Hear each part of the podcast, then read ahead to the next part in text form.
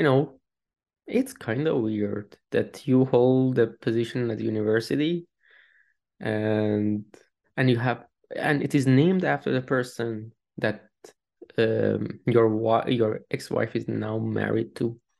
Not impossible. The probability is low, and this is something that if you are interested in the person, you would know about them.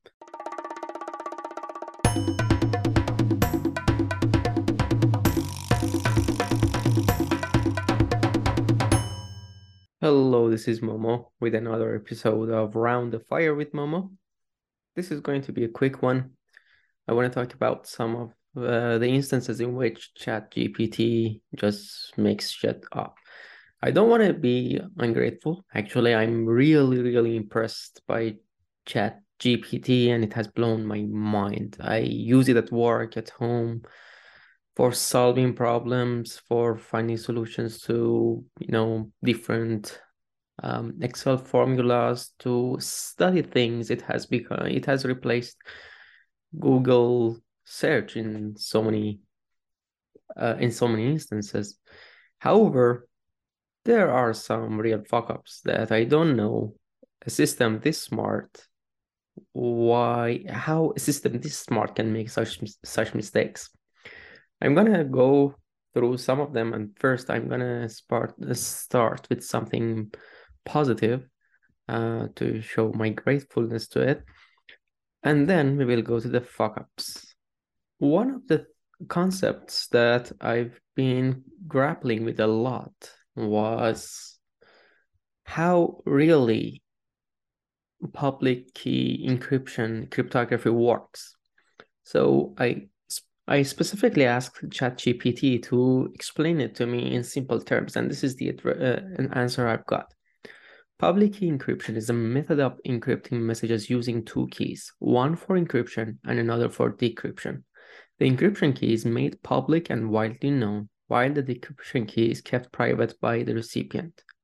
When someone wants to send an encrypted message, they use the recipient's public key to encrypt it. This was a very important part for me. And that was when I started to grasp the concept of public key cryptography better. This was very important that the sender actually uses the receiver's public key to encrypt the message. And that's why the receiver, without exchanging any key, can decrypt the message because they have the key that has pro- produced that public key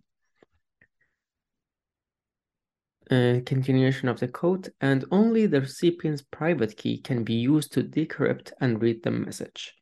This provides confi confidentiality and security as only the intended recipient can access the contents of the message. This was an instance where I just sat down and chatted with ChatGPT as a as a kind of study session as if you've gone to your professor and spending some time with them and asking questions back and forth and you can interact with them. It was so uh, so different from just chatting on uh, searching on google finding results from this tab to the other tab. Everything was in one place.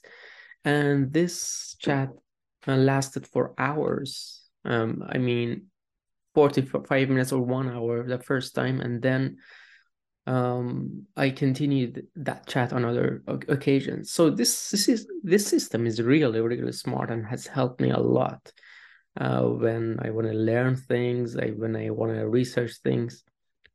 But now let's get to some of the uh, fuck ups that I really find funny. You know, if you are like me and spend hours watching videos about the history of Excel and spreadsheets, how they came uh, came about and stuff like that, you would understand me and you would understand that people exist who ask such questions. That uh, when was Excel created? Who created it? What's the history of it? I know something about this its history. I've gone the ra- down the rabbit hole of watching the videos of the creators of the first spreadsheet sheets and how they came about, how they were killer app. So I was specifically asking about Microsoft Excel. And then it gave me the name that Charles uh, Simonyi, if I'm pronouncing the name right, was involved in the creation of Excel, and the name rang a bell. As a person who who is involved in uh, Richard Dawkins' tra translation project, I knew that Richard Dawkins held a place at the university for the popular popularization of science, and this was called. It, it was named after a person with a similar name, so I got curious, and the position is the Simonyi Professor for the Public Understanding of Science. Uh, so I got curious after getting the answer regarding Excel and Charles Simonyi being the, one of the creators. I asked this, is there a relation between the name Charles Simonyi and Richard Dawkins? Yes, Charles Simonyi and Richard Dawkins are related through marriage. Interesting. Charles Simonyi is a Hungarian-American computer scientist and software engineer who worked for Microsoft and played a key role in the development of Microsoft Excel and other software products. Richard Dawkins, on the other hand, is a British evolutionary biologist and science writer who is best known for his work on evolutionary theory and popular science books such as The Selfish Gene and The God Delusion. Charles Simonyi was married to Lisa Persdotter, if I'm mm, pronouncing the name right, who was pre previously married to Richard Dawkins. That's uh, kind of, you know, um, I know a lot about Richard Dawkins for my own good. And if it was something going on that had come to pass in his life, I probably would have known about that. Maybe pe people uh, from his camp or the people who criticize him had brought it up somehow or you know it's kind of weird that you hold a position at university and and you have and it is named after the person that um, your your ex-wife is now married to. Not impossible. The property is low and this is something that if you are interested in the person you would know about them. So it came to me as a surprise I mean, in this uh, chat, uh, Chat GPT gave me some information about Excel that I didn't know. For example, it uh, told me I learned that uh, actually Microsoft Windows came after Microsoft Excel, and Excel first ran on IBM and Mac computers. If there's a mistake in these pieces of information, blame it on Chat GPT. But if they are correct, they are interesting. Uh, they are interesting things to know. Continu continuation of the code. Simonyi and daughter were married from 1991 to 2008, and uh, Dawkins served as Simonyi's best man at their wedding. I mean, this part is even more weird. Despite their differences, uh, different areas of expertise, Simonyi and Dawkins have both made significant contributions to their respective fields and are highly respected in the scientific community. When the next sentence, started with, with despite their, after that, I want, uh, I expected to hear something about uh, this triangle, this uh, love triangle, but it wasn't related to that. And I got curious. Is it really something that I never knew about Dawkins? So I asked another question. So Richard and Charles were married to the same woman, I asked. Uh, an exclamation mark would have been fitting, but well, it's a machine, maybe it doesn't interpret um, exclamation marks, though I know that it does uh, interpret um, emojis, which is really impressive. I and uh, Chat GPT says, I apologize for any confusion. I made an error in my earlier response. Charles Simonyi was not married to Richard Dawkins' wife. Rather, he was married to Lisa Persdotter, who was not previously married to Dawkins. Okay, it can even detect where it has made the error and correct it. So from where this mess come up, if it can search through its response, its responses and realize that it is not a correct answer, why do I, as a human, have to point it out when it has access to all those pieces of information and can formulate the answer? And if there's an error, it can detect it. Why can't it detect it before providing the answer? Which I find amusing. Well, in the previous response, it had uh, clearly told me that they were related through marriage. So I asked the question again because, well, that was not correct. It was they didn't know each other because they were married to the same woman, and then also Dawkins became the best man uh, man at a wedding between his ex-wife and another man. So I asked this question. So how did these two get to know each other? I mean, Richard and Charles. Richard uh, Dawkins and Charles Simonyi met in 1980s through their mutual involvement in the technology industry. At the time, Dawkins was working as a professor, um, professor of zoology at the University of Oxford, while Simonyi was a software engineer and programmer who had joined Microsoft Corporation in 1981. Well, you know that. Where does them being related through marriage come from? Here's another example. I I've been listening to Eminem's Venom a lot recently, and there's this video that's shot uh, in the Empire State Building. So I got curious how much it cost, and I asked ChatGPT about um, the video. First, it was talking about the music video that was based on the images from the movie, and then uh, I wanted to know more. I made my question more specific to ask about uh, that video. When did they create the Empire State video? I'm sorry, but I'm not sure which video you are referring to as the Empire State video. It mistook it for the title. Well, mm, that's understandable. If you could provide me with more information or context about the video you are asking about, I may be able to assist you better. The music video of Venom, um, I said, and that was shot in the Empire State. I apologize for the confusion in my previous response. However, to clarify, Eminem's music video for Venom was not shot at the Empire State Building. The video from Venom was actually shot in locations in several areas of uh, New York City. So it shows that it is talking about the other video. So I ask another question clarifying myself and providing more context, I say. But there's a performance of him back in, in 2018 because I wanted to check whether it is before ChatGPT's cutoff or after that. As you know, the cutoff was in September 2021. I double checked and I made sure that, yeah, it is really before 2021. It was way back. And I asked, but there's a performance of him back in 2018 before you you cut off where he perform, performs Venom from the Empire State Building sponsored by Google Pixel 3. Do you happen to know about that?